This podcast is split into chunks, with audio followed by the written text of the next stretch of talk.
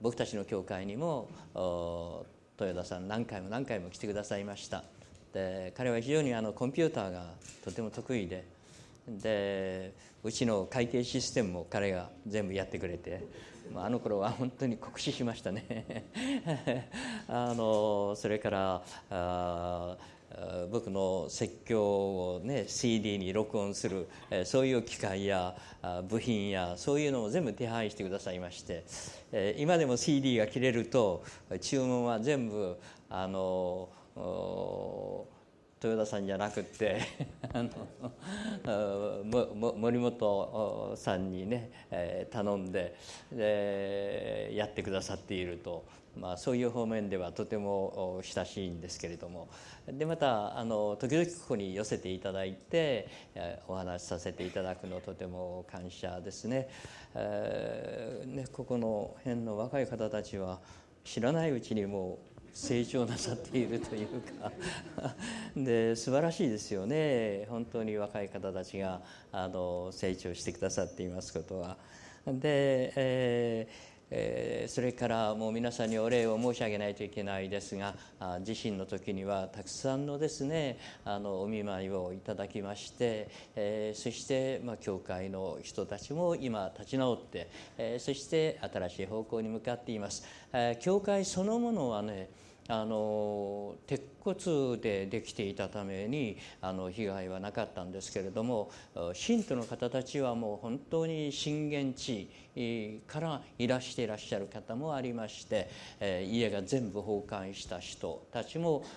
何人かいらっしゃいます。で今回彦根にで一緒に来た一人の姉妹は家全部がですねあの何と言いましょうか流されてしまって、えー、そして家族本当に濁流の中で奇跡的に救われてでその後教会に1か月半ぐらい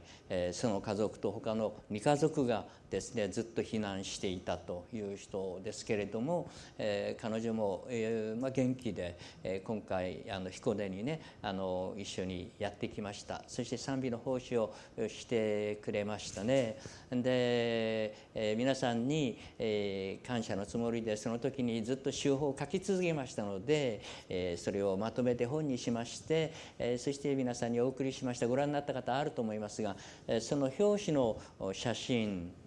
の人物がその子で今日の彦根で賛美してくれたんですがねあれ毎日新聞に大きく載ったんですよ。で顔を伏せているので誰だか分かんなかったんですけど後でこれ私よって言われて。でそれであのあこんな迫力のあるね、えっと、悪いんですけど あの写真使わせていいもらってもいいって彼女に聞いたらいいですよっていうのででこれを表紙にしてそして、地震の時に私たちの教会がどんなふうに過ごしたかというのをねまとめてそして皆さんに感謝のつもりで本をお送りしようと思ってそれを作ったんですよね、えー、そしたらこの写真は毎日新聞に大きく出たんですけれどもそれを表紙に使うには著作権がありまして、えー、3万5千円かかる。であの僕は著作権は被写体にあるのかなと思ったらそうじゃなくて取った人にあるんですって。それでうちの息子も毎日新聞に働いてるのでその事情を言いましたらそしたら彼が交渉してくれましてちょっと安くなって2万円でもらって。でそれを表紙にしてですねあの本にしましたけれどもでもそれをいただいた方たちはやっぱりあの表紙の写真でねもう本当にあの胸を打たれるっていう人がね、えー、たくさんいました。でも彼女はその後も何度もいろんなテレビジョンのインタビューに出たりしたんですけども彼女の前向きな生き方もうとにかく何にもないんですから。で自分の着るものから何から一切車も買ったばかりの新車も全部失われてそして教会に来たんですね来た時には僕はよく分からなかったんですよ。でもう教会に泊めていただいてもいいですか？あどうぞどうぞって言ったんですよね。でもその翌日に彼らがどんなところを通ってきたかを聞いた時に驚きましたね。ででもそれからもう本当に彼らは前向きに生きていまして、まあ、そういう様子を見ながら本当に信仰を持っているって強いなと思ったりしたんですね。まあ本当に、えー、多分今日の午後に彼女はですねあるいは礼拝の時にその証しを彦根でやるのかもしれませんけれども、まあ、そういうような中で皆さんが本当にいろいろとあの支援していただいたことは皆さんにとってとても励ましでした。でも、まあ、教会はその後ですね皆さん助け合いながら頑張っていますので本当にありがとうございました。お礼をまず申し上げたいと思います。はい、それではですね、えー、まあ、豊田さん大変ですけどもあのどうぞ皆さん祈ってあげてくださいね。で僕もねあの腰痛でね2年間ぐらい動けなかった時があったですね。でも治りました。ですから豊田さん治ると思います。ですからあのゆっくり休ませてあげてください。でどうか他の方が説教して。はい。それではですねあの聖書を今日読みたいと思います。すごく僕は豊田さんのように深い話をしません。とっても単純な言葉からお話ししますから皆さんにも分かります。ですね。はい。じゃあですねあのマタイによる福音書にですね皆さんがよく知っている言葉からお話をしたいと思いますが、えー、読んでみましょう。マタイによる福音書の第第5章の13節からなんですけれども16節まで読んでみたいと思います。はい、あなた方は血の塩です。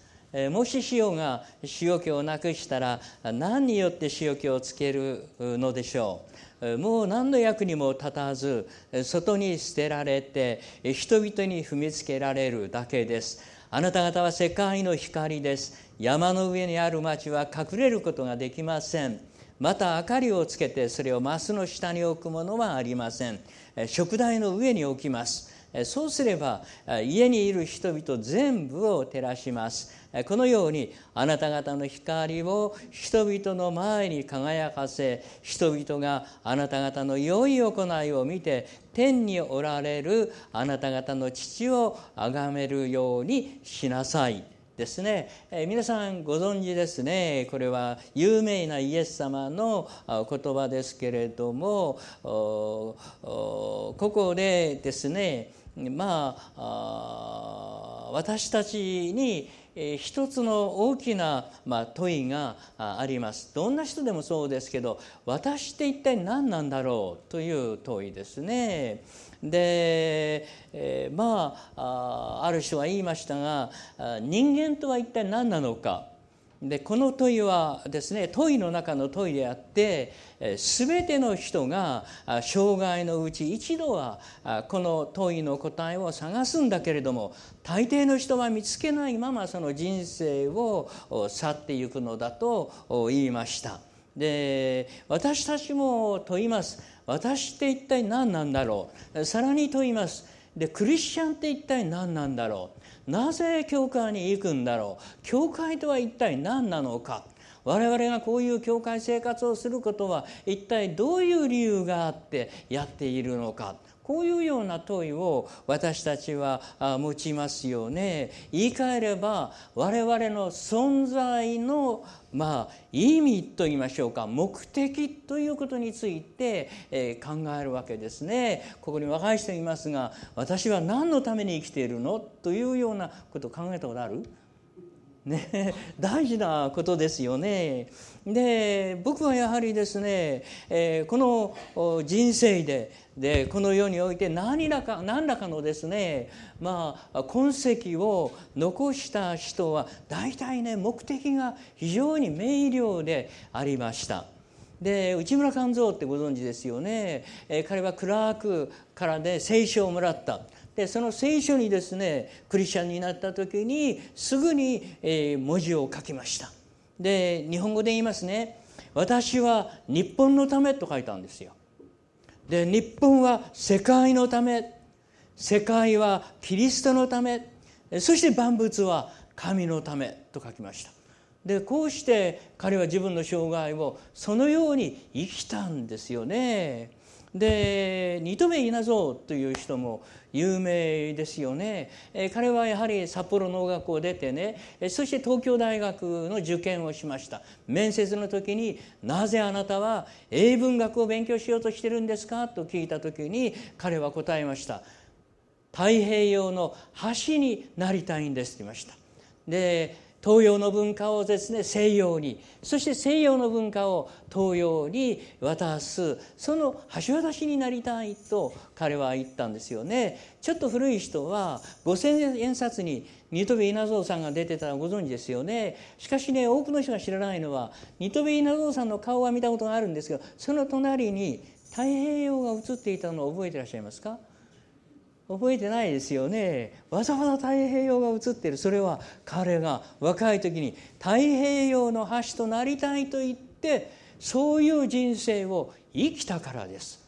ですから目的を持ってるって素晴らしいですね。でここには同志社にね行かれた方たくさんあるかもしれません。で同志社は新島女王によって始められたですね。で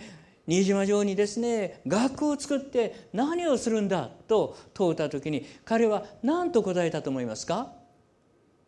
彼はこう言いました。良心に裏打ちされた人間を作るためです。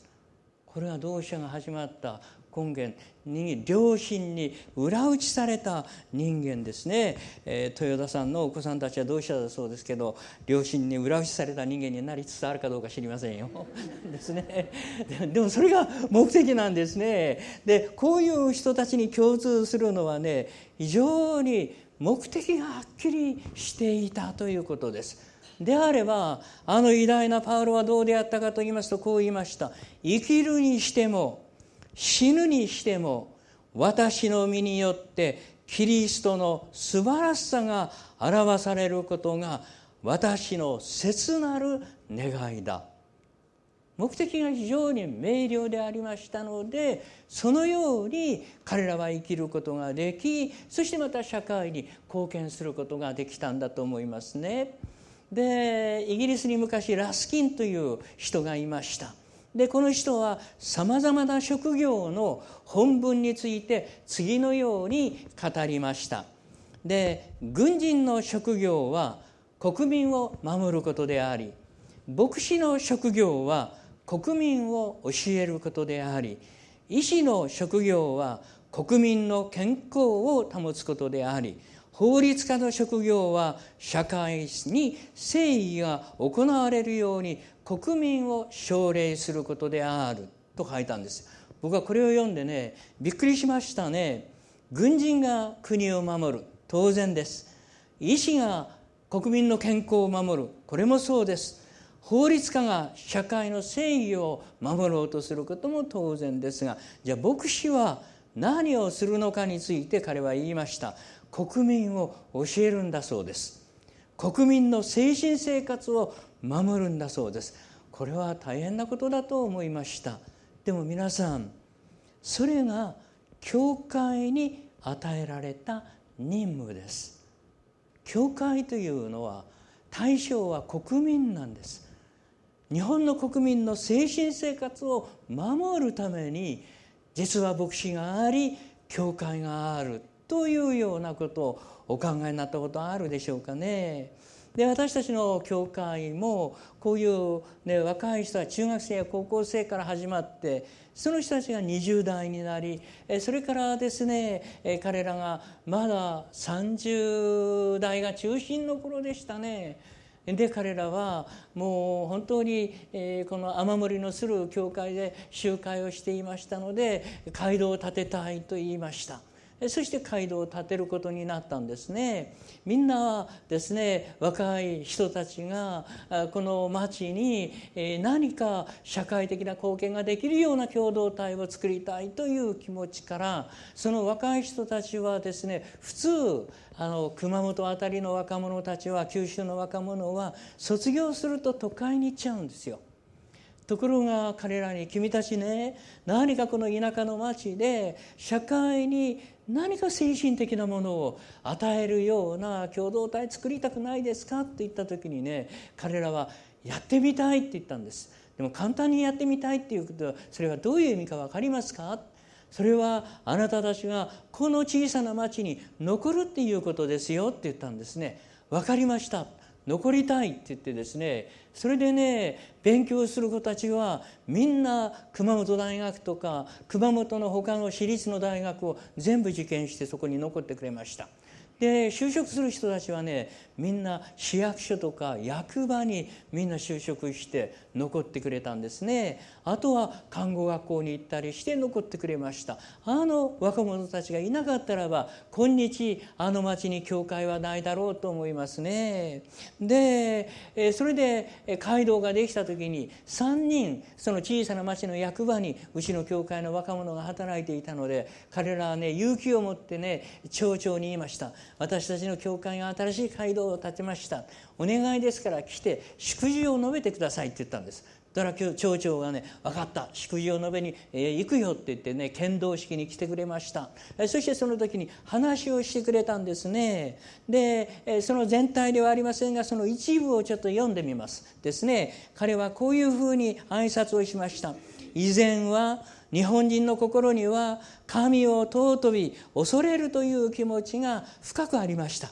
最近はそういう心を持った人が大変少ない。ところがこの教会では毎日曜日に祈りと賛美と感謝が捧げられる尊いことです。こうしてクリスチャンの方々は世の中を清めるために労しておられるのであってそのことでは私は心からお礼を申し上げたいと思います。道路がきれいになったり公園ができたりホールができたりしてもそれは外側の形だけの見せかけの繁栄です。どうかこの町が精神的に豊かになるためにクリスチャンの方々には今後ともご尽力ください。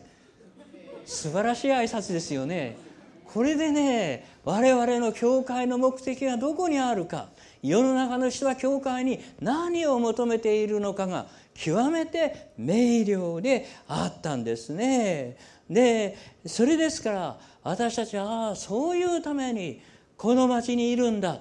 まあみんなそんなことを町の人たちは期待しているのはその後教会はですね町の人たちにも知られさまざまな貢献をしていますですね人口はね始まった時にはわずか1万6千人のここも小さな町ですよね。で今は本田が来たので、ね、3万人ぐらいに増えましたそれでもですね町の多くの人々はそこに教会があることを知っていますね。つまり我々は何であるのか何のために存在しているのか。でそれについてイエス様もおっしゃいました。ですね。それが今読んだ言葉です。一体我々は何ですか？とイエス様に問うならばイエスはおっしゃいました。あなた方は地の塩です。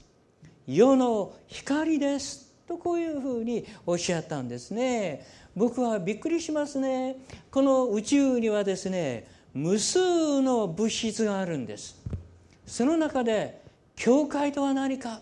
クリスチャンとは何かということを言うのにたった2つの物質をイエス様はお選びになった。それが一つは塩です。今一つは光ですね。ですからイエス様が我々に向かって「あなたは塩なんですよ」と言われた時にね僕はそれを聞いてややほっとしました。なぜかというとね塩についてはたくさんのことが言われると思いますが一つ言うとすれば値段が安い。ですね。ですからどこにでもある。ですね。目立たない。ですね。しかし皆さんないと困る。これが皆さんクリスチャンですね。これ甘いぜんざいでも最後にはやっぱり塩がないとこれはもうねぜんざいにならないんだそうですよ。でですから目立たなくてもその人がいなくなった時にみんなが困ると分かるような存在。それが実はクリスチャンなんだというふうに思いますね。で私は高校時代に家が貧しくて大学進学が許されなくてとても卑屈な気持ちで生きていましたね。でそういうような暗い顔をした私を見て宣教師がこう言いました「米村さん、ね、あの鉛筆とあの冷蔵庫とではどっちが値段が高いですか？と聞きましたもちろん冷蔵庫ですと答えましたねすると彼女はこう言いましたよ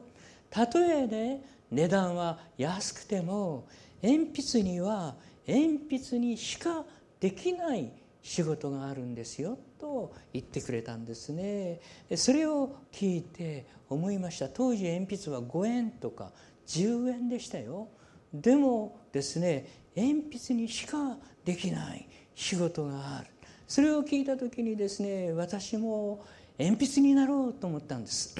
どんなに値段は安くても自分にしかできない仕事をやろうですね。そういう人生を生きよう。神様が私にだけ与えてくれたその人生を生きよう。こう思った時に自分の人生の方針が決まりました。目立たなくてもいいじゃないか。そうして偉くならなくてもいいじゃないか。神様が自分に与えた人生。それはね誰もね、気づかないような人生であるかもしれない。しかし神がご存知である人生。それを生きよう。こうして僕はその時に成功主義のレールから降りました。16歳の時です。ちょっと早く降りすぎたかなと思ったりです、ね、つまり成功主義とは別の人生で意味のある人生があるということを教えてくれたのはキリスト教でした。ですね。こうして、え僕はですねあの塩としての人生を歩み始めたですね。でせっかくですから今日ですねこの豊田さんの前の牧師さんはケニーさんと言いましたねでこのケニーさんをですね指導した方はジャック・ロッカーさんというあのアメリカの宣教師で東京の日野教会を始めた方なんですね。で、えー、この人にね僕は豊田さんにねぜひ一度は会ったがいいよって言ったんですけど最後にジャック・ロッカーさんが東京に来た時に豊田さんは会いに行かなかった。彼は大変な騒音をしたと思いますよ。でもですねあのいろんな方からジャック・ローカーさんのお話を聞くならばああそうなのかと、ね、彼も感動してくれると思いますが、ね、彼は実はですね戦争中にマッカーサーの率いる部隊に所属していました。ですから彼はフィリピンに上陸して日本兵と戦いそして戦争が終わった後にマッカーサーと共に日本に上陸したんです。彼が上陸したのは広島県の呉海軍兵学校があったところですがそこに上陸しました。それまでは日本人はすごい、ね、敵としてつまりただ日本人としては見ていない。ただ戦争で自分も命がけですからとにかく生きる勝つというような形で戦争をやっていたと思います。戦争が終わって日本に上陸して呉に上陸した。そして、えー、彼がですね他の兵士と一緒に、えーね、何かを運ぼうとしていたんですけど坂道に来てなかなか動かなかった。するとたくさんの日本人が来てですねそれを後ろから助けてくれた。その時彼はびっくりしました。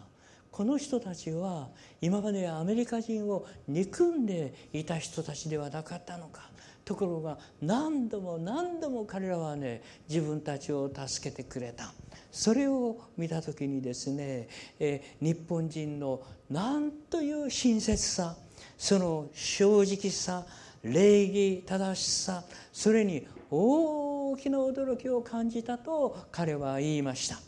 彼は思いました。この人たちはなんと素朴で正直でそしてまたこの親切な国民なんだろう。そう思った時にですね彼の心の中に日本人に対する深い愛と尊敬の心が生まれたと言いました。そして私はこれから勉強して日本に宣教師として帰ってこようとこういうふうに思ったんですね。で間もなく彼は日本にやってきました。けれども彼はその時のことを思い出して彼はやはりね今度は宣教師と帰省したけれども若いですから野心もあったと思いますね。それで彼はこう言ってくれましたね。あの時私の心には野心がいっぱいでした。計画では10年間で少なくとも党の教会を建てるつもりだった。その頃の私はそれを信じて疑わないほどに自信と誇りにあふれていたんです。ところが順調にですね発展していた最初の教会今の日の教会ですけれどもそれはまさにですね彼が愛し育てた数人の男子青年の反逆によって教会が分裂してほとんどですね多くの人々が去っていって崩壊寸前になりました。彼のプライドはもう深く傷つけられました。それで彼はですねわずかに残った10人ほどの女性の信徒たちを残してそれから数年後アメリカに帰っていきました。で彼は私にですね後に会った時言いました。私の日本滞在中神が私になさった最大の働きは私の野心と誇りを打ち砕くことでした。と言いました。その後ジャックさんはですねもう自分のうちに見られるどんな小さな野心をも憎んでそれを癒しめました。そしてただ神様にのみ栄光を期するということを自分のただ一つの目的にしたんですと話してくれたんですね。ジャックさんはそういうわけでその人生で多くのものを失いました。したがってもちろん彼は大きな教会なんて、えー、建てはしませんでした。僕は彼がテキサスのウェイ校で牧師をしているその教会に行きましたが365日毎朝毎夕聖書の話をします。そこに来ている人たちは十数人です。しかし必ずその十数人のほかに牧師たちが必ずね56人いるんですよ。その牧師たちはみんな心が傷ついて癒されるためにそこに来て彼の説教を聞く。そして1ヶ月ぐらい彼の説教を聞いて再び戻っていくという牧師たちがいつも後ろの方にいるんですよ。つまり彼の働きは牧師を癒す仕事だったんですね。で、まあ、そういうような働きをしましたね。でもねジャックさんは自分は失敗者だ。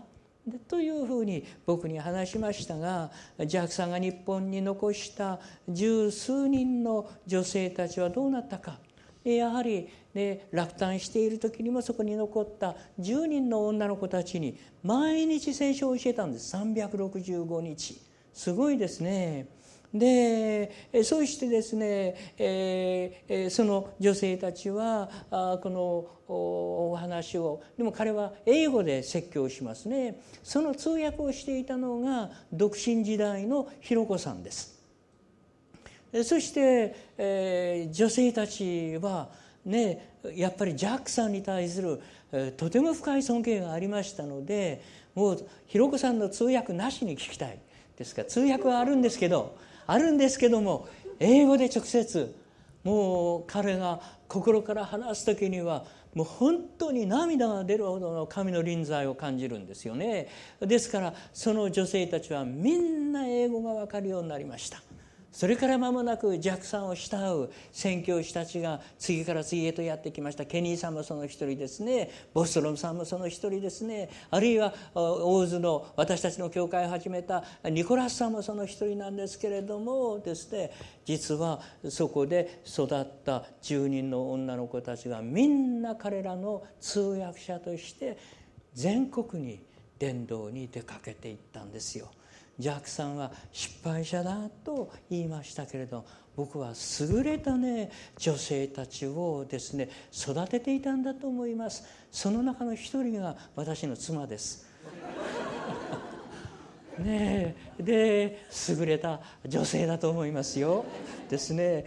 加藤牧師の奥さんもそうです。ねでそれから天竜の牧師の奥さんもそうです。あるいは中国で今伝道している加藤純也さんの奥さんもその一人です。みんな女性たちは英語ができて宣教師の通訳として全国に。で今私たちはグレースフェローシップという交わりをしていますがもしその女性たちがいなかったならばこの私たちの交流はできなかっただろうなというふうに思いますね。だからジャークさんは自分は挫折した。失敗者だと思っていたんですけどそうではなかった。彼はですねいい人材を作ってアメリカに帰っていたわけですね。その後もジャックさんは何度か日本に来ました。僕は彼の話をたくさん聞いていましたのでどうしても会いたいと思ったですね。それで大津にも来てくれましたね。その時に彼は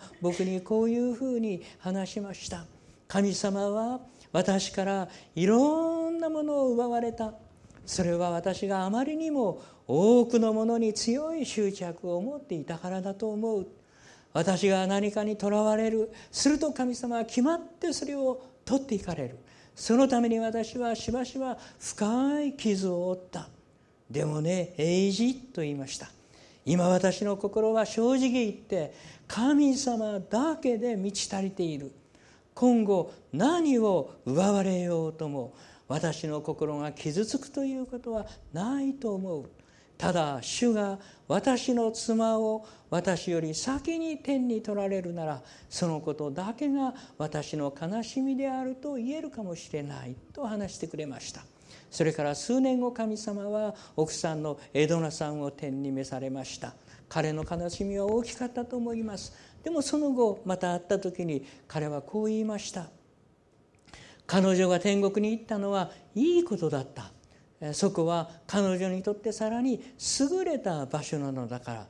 私のためにも今は彼女が天国にいることの方がはるかに良いと思う。もし彼女が地上にいたら彼女はむしろ私と神様との交わりの妨げとなっていただろうって言ったいかがですか？そこまで言えますか？ですね。でそれほどに彼は神との交わりをですね深めていったですね。僕は彼が私に残してくれたメッセージとは何であったかというふうに思い起こしますと人は地上のどんなものによっても満足することはできない。ただ神様によってのみ満たされる。このことを彼は僕に教えてくれましたね。ですから日本の教会でこの人のことを知る人はほとんどいません。しかしながら彼は知の塩として生きていたんだなというふうに思います。で私もこの方から多くの影響を受けましたね。ですから目立たないそして人に知られることはない。にもかかわらずどこかで地の塩としてその人がいなくなった時にですねあああの人からこのような影響と感化を受けたことは今も自分の心の中にあるというような存在。それが僕はね地の塩としての生き方なんだと思います。皆さんも地の塩です。どこかで誰かが知らないところで皆さんの影響を受けていますよ。天国行った時にあなたはですね私が高校した時に、ね、乾いていた時に水を飲ませてくれましたって言った時その人何て言いました？かいつそんなことがありましたかって言いましたよ。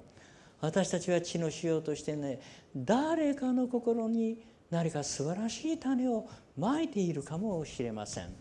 そういう意味でイエスはあなた方は血の塩だとおっしゃったんだと思いますね。今一つ神様はイエス様はあなた方は世の光だというふうにおっしゃいましたね。光の持つ性質の一つは何かというとこれはね見られるということなんです。山の上にある町は隠れることができません。明かりをつけてそれをマスの下に置くものはありません。食台の上に置きます。クリスチャンの一つの特徴は皆さん気をつけてください。皆さんは見られています。ですね。いつだか僕と家内はですね、えー、あの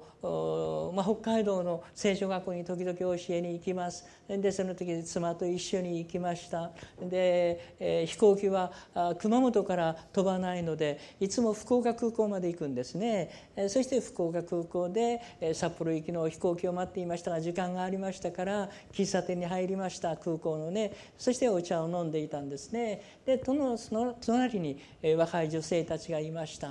そしたらしばらくしたらその中の一人が来まして「もしかして米村先生ではありませんか?」って言うんですよ。私は何年か前にあの福岡あ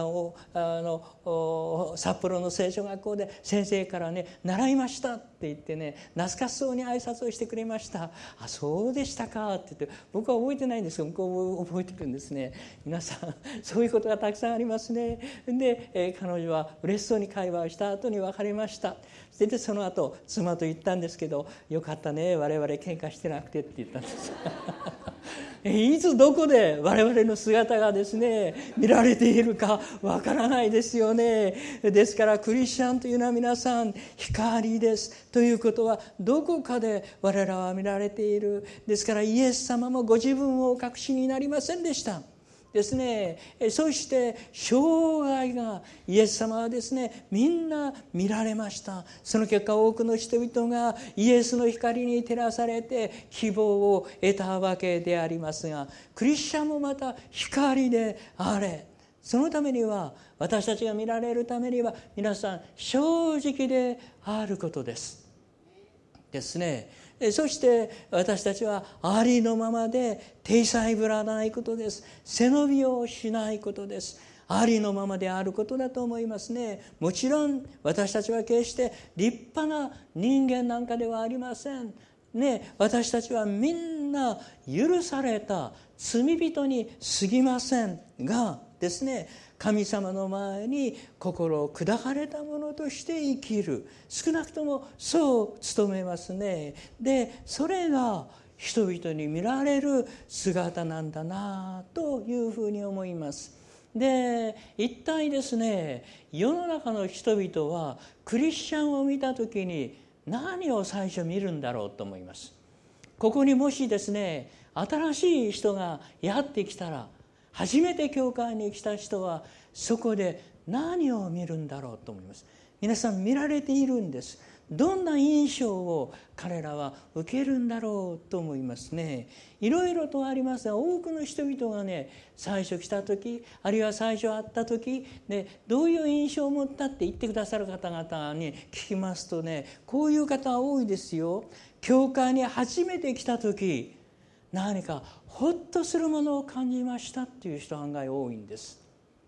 ね不思議な平安に包まれました。であのまあ割とですね特に北海道に多いんですけどあそこで僕聖書学校で話したりするのは録音されたりしてそれを買って聞く人がいるのでその後僕の説教テープを注文する人がいるんですね。で僕はいつも送りながらあのそろそろおやめになってくださいってたか書くんですけどそれでもあの続けて取る方がいるんですね。どうして取るんですかって聞いたらねこういう人がいましたね。米村さんの説教を聞いているとねなんとなくホッとするんです。ああこのままでいいんだな。牧師でもこんな失敗たくさんやるんだ。ならば構わないんだと思うんですって 言うんですよ。ですから皆さん正直はいいことだなと思いますね。ですから僕は説教の中で家庭の話もたくさんしますので会ったこともないのにその人たちは私の家庭のことに大変詳しい。ですね。つまり言い換えれば多くの人々はああ悩んでいるのは私だけじゃない。あの人もこの人もやっぱり悩んでいるんだ。それが共感を与え楽にしてくれるんだというふうに思いますね。ですからそういう意味で私たちの人生は失敗だらけであるかもしれません。でも私たちは許された罪人として正直に生きる時にその姿を見てほっとする人たちがきっといるだろうと思います。今世の中は厳しい競争社会の中でですね孤独です。どこか本当にそのままでいいんだよと言ってくれる人がいないだろうか。同様詩人金子みすずの死がどうして多くの人々にねこの感銘を与えていくのかというと鈴と小鳥とそれから私みんな違ってみんないいという言葉がこれはねみんなを楽にさせるんだ。ああいいんだ。自分は自分のままでいいんだ。という気持ちが楽にさせる。実はクリスチャンが、ね、見られている一つの姿というのは神の前に正直である我々の姿なんだろうというふうに思いますね。今一つクリスチャンの間に見られるものそれはね余分の親切であります。で、えー、妻が教会に来て聖書の言葉に触れた時に一番驚いた言葉はこの言葉だと話してくれました自分を愛してくれる者を愛したからといって何の良いことをしたでしょう？自分の兄弟だけに挨拶をしたからといってどれだけ勝ったことをしたのでしょう？このことを読んだ時に、えー、びっくりしたと言いましたね。語られているのは余分の親切。関係のない人への親切。あるいはお返しを期待しない親切。これが皆さんキリスト教の独創だと思いますね。皆さんもよくご存知のように、え、アブラハムのことを知ってますよね。アブラハムはあ息子が名前は何でしたか？イサクでしたね。でイサクのために、え、お嫁さんが欲しいと思いました。それでですねしもべエリエゼルに言いました。あなたは私の息子のために嫁を探してこなければいけない。だけど私の息子を連れて行ってはいけない。私の故郷へ行っててこの秘策のために最もふさわしい人を選んで連れて帰ってきておくれって言われたんです。これは大変な任務ですね。悩みました。エリエルゼルはね一体どの人がですねどの女性が遺作のために良い女性だろうかと悩んだですよ。で悩んでいるうちにもうその故郷へやってきました。そして旅に疲れて井戸端に座りましたですね。その時に彼は神様にこう祈ったとあります。神様私はどの女性がイサクのために最もふさわしい女性であるのか到底分かりません。けれども私は今から村の女性たちがこの井戸に水を汲みに来るでしょう。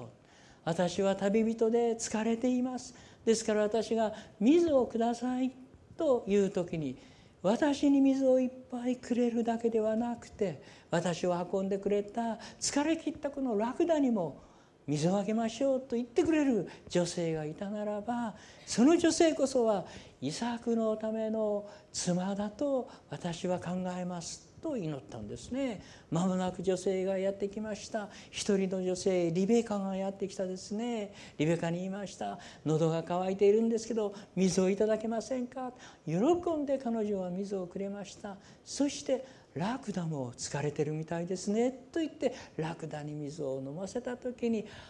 ああこの女性だと思ったんですね。こうしてリベカは偉大なイスラエル民族の母となったと書かれていますね。そこで彼が祈ったことはたった一つです。余分の親切のできる人。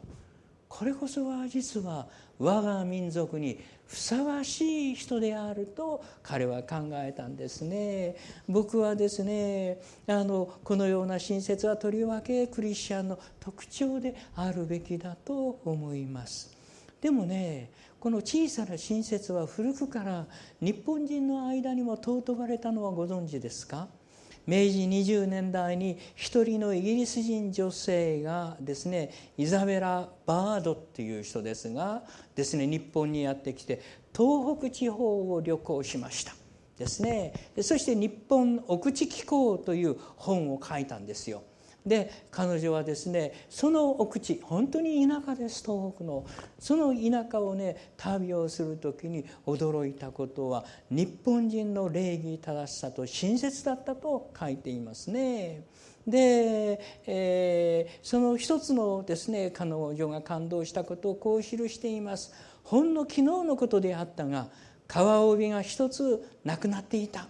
もう暗くなっていたがその孫はですね自分を運んでくれたあの孫はですね馬で運んできた。それからそれを探しに一里も戻ってそしてですね、彼に、それを持ってきてくれたので彼にその骨折りの打賃として何千かをあげようとしたが彼は旅の終わりまで無事に届けるのが私の責任であってそんなものをいただく理由は何もありませんとして受け取らなかったあの日本人たちはお互いに親切でありなんと礼儀正しいものかそれは見ていて大変気持ちがいいということを明治の初めに書いているんですよね。でこれはやっぱりね東北の大震災の時のあの姿も世界に多くの感動を与えたですね。だから僕はそういう意味でね余分の親切ね、あるいはこの何と言いましょうかあこのね、お礼をこの期待しない一つの親切そういうのはとりわけクリスチャンの特徴であるべきではないのかと思ったりしますね。最後にですねもう一つねクリスチャンが見られているのはこれは死を迎える時の姿です。で僕は牧師になってこれまでたくさんの人を天に送ってきました。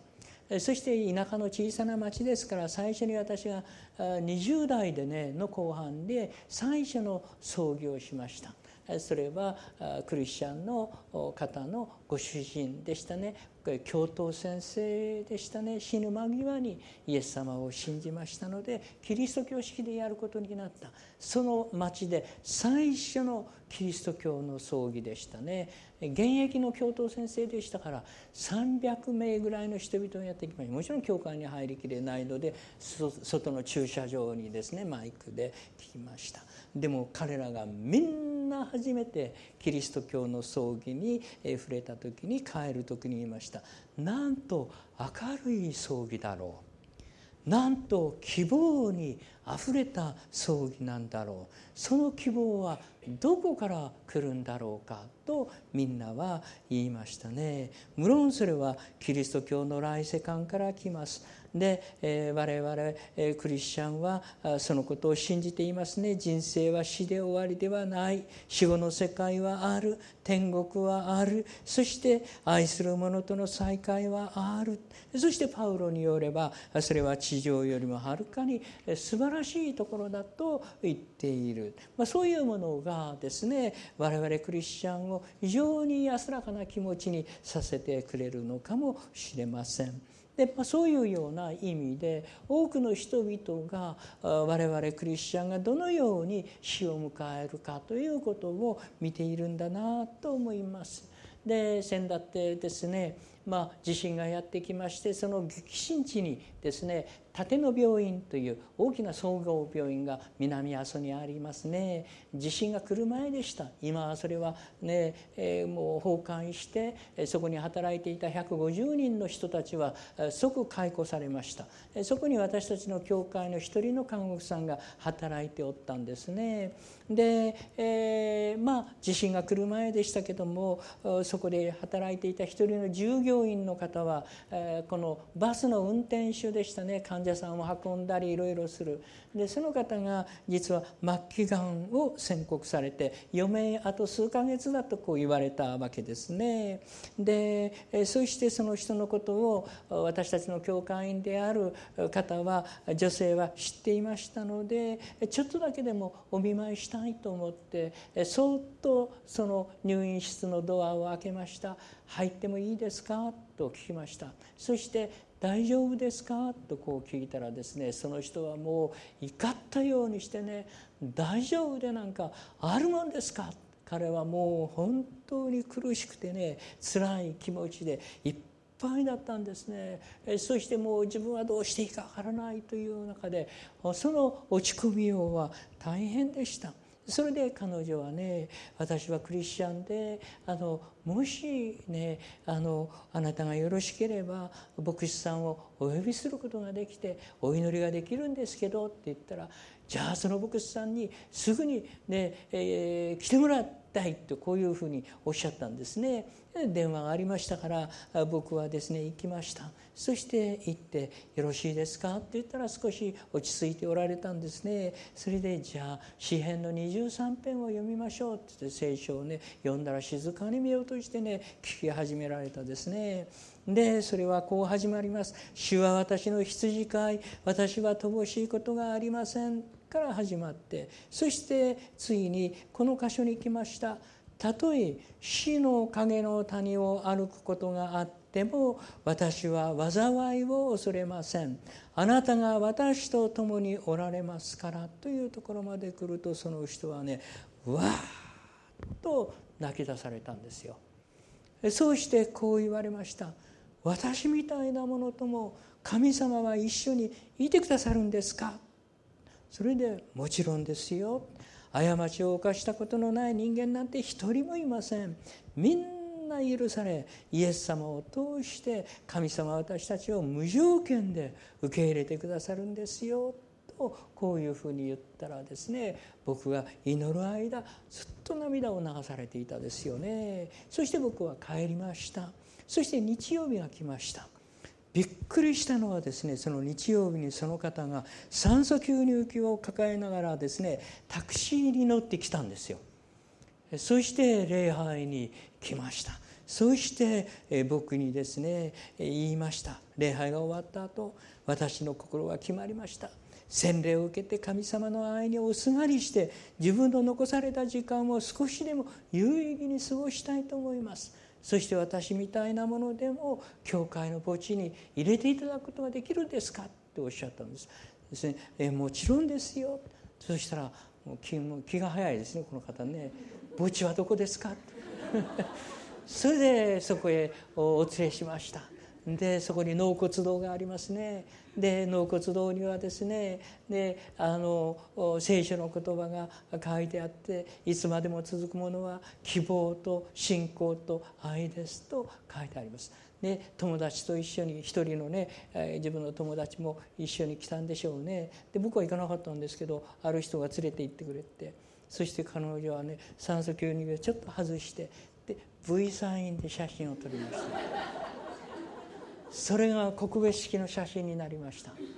ですね。で彼女彼はですねもうそれからはあの暗かった絶望的だった彼女はですが彼はですね本当に明るくなったんです。そしてですね看護師さんにですね私はクリスチャンになりました。お医者さんがドクターが来ると私はクリスチャンになりました。と言ってですねもう喜びにあふれている。そのあまりの変化にですね病院中が変わりました。そして病院で話し合いが行われる時にただ医学的な治療だけではどうしてもできない何かがあるということを今回私たちは見せていただいたと言いました。間もなく彼は天に召されましたね。ですから僕はこの時ああ本当に多くの人々にクリスチャンは見られているですね。私たちは地の塩であり世の光である。これが私たちの使命であるとイエス様はおっしゃったですね。是非そうした自分の使命を果たしながら人生をですね歩んでいけたらと思います。お祈りをしましょう。天の地なる神様イエスは非常に単純な言葉を持って我々は何であるかについて語られました。あなたは地の塩でありかつまた世の光です。私たちの人生は知らないですけどもそしてまた小さくて目立たないですけれども多くの人々によって見られています。いつかどこかで私たちの気の気がつかない小さな一つの働きが大きな実を結ぶということもそれはあなたの技であります。どうぞ主が我々を導いてくださいますように皆によって祈ります。アーメン。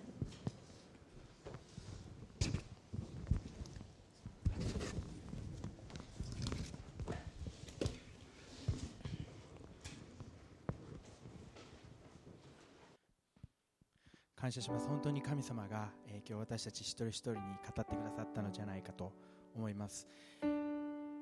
私たちがえ地の塩としてまた世の光としてえこの世で生きていくためにえこの米村先生のメッセージを聞きながらえサーバント人に使えるものとして生きていきたいなと本当に感じました、えー、キャンプが、えー、先週先々週と 2, 2週間続けてユースの、えー、子たちまた小学校の、えー、子どもたち対象に行われたんですけれどもその時はいつもこう与える与える与えるで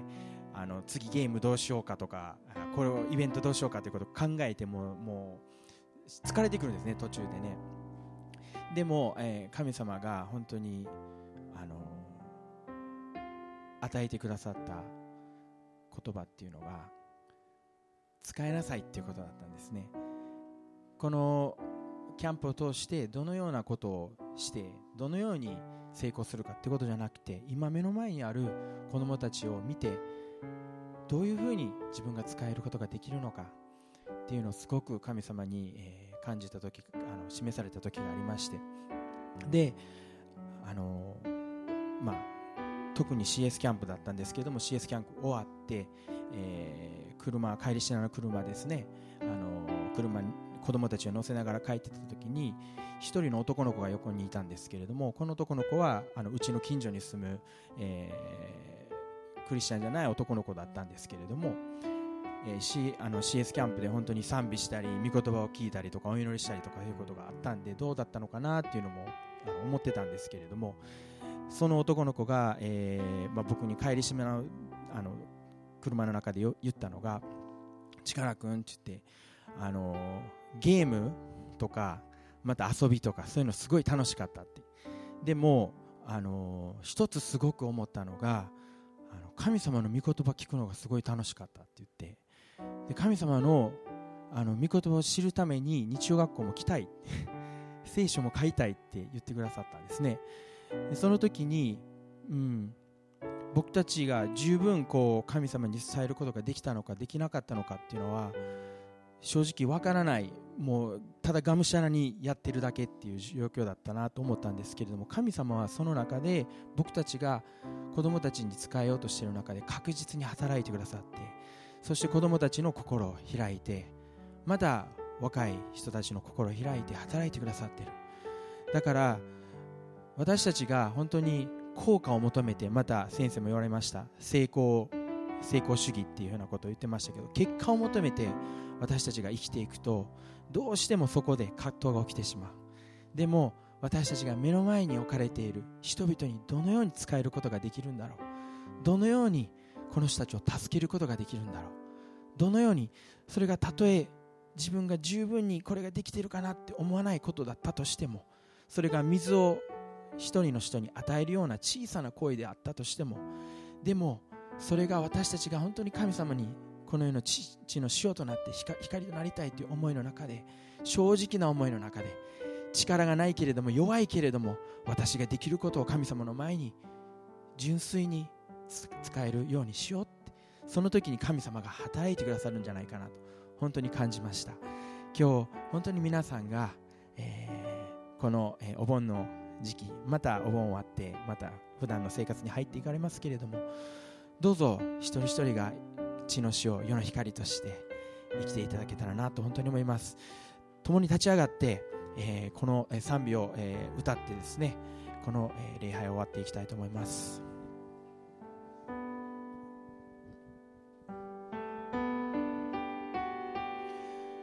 私を導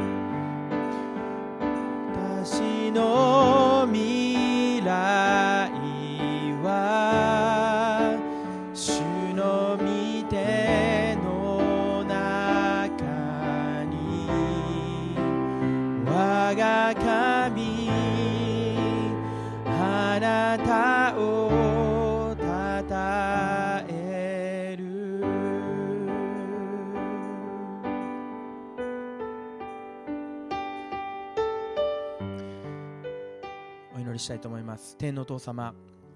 今日あなたが私たち一人一人に私たちが存在している目的私たちが生きる目的をもう一度御言葉を通して語ってくださったことを感謝いたします。主あなたは十字架に至るまで忠実に神様の前に私たちの前に生きてくださいました。私たちはその生き様を見るときに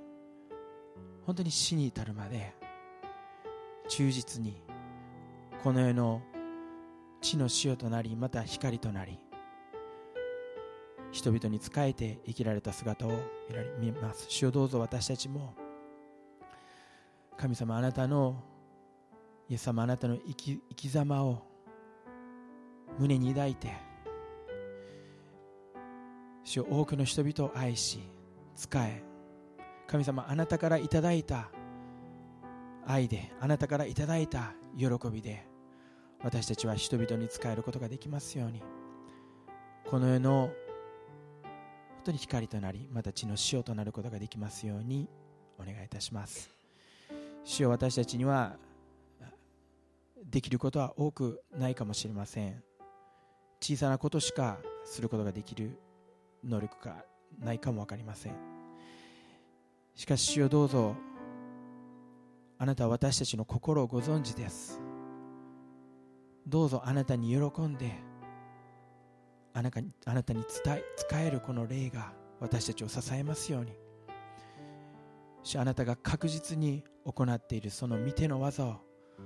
私たちを見て主あなたの喜びの中で私たちも今週生きていくことができますように私たち一人一人を覚えてください。この素晴らしい、えー、御言葉の時を感謝しまた今週も兄弟姉妹が本当に祝福されることを期待し尊き主イエスキリストの皆によってお祈りいたします。アメン。アメン。それでは、えー、礼拝を、えー、これこの終わっていきたいと思います。ありがとうございます。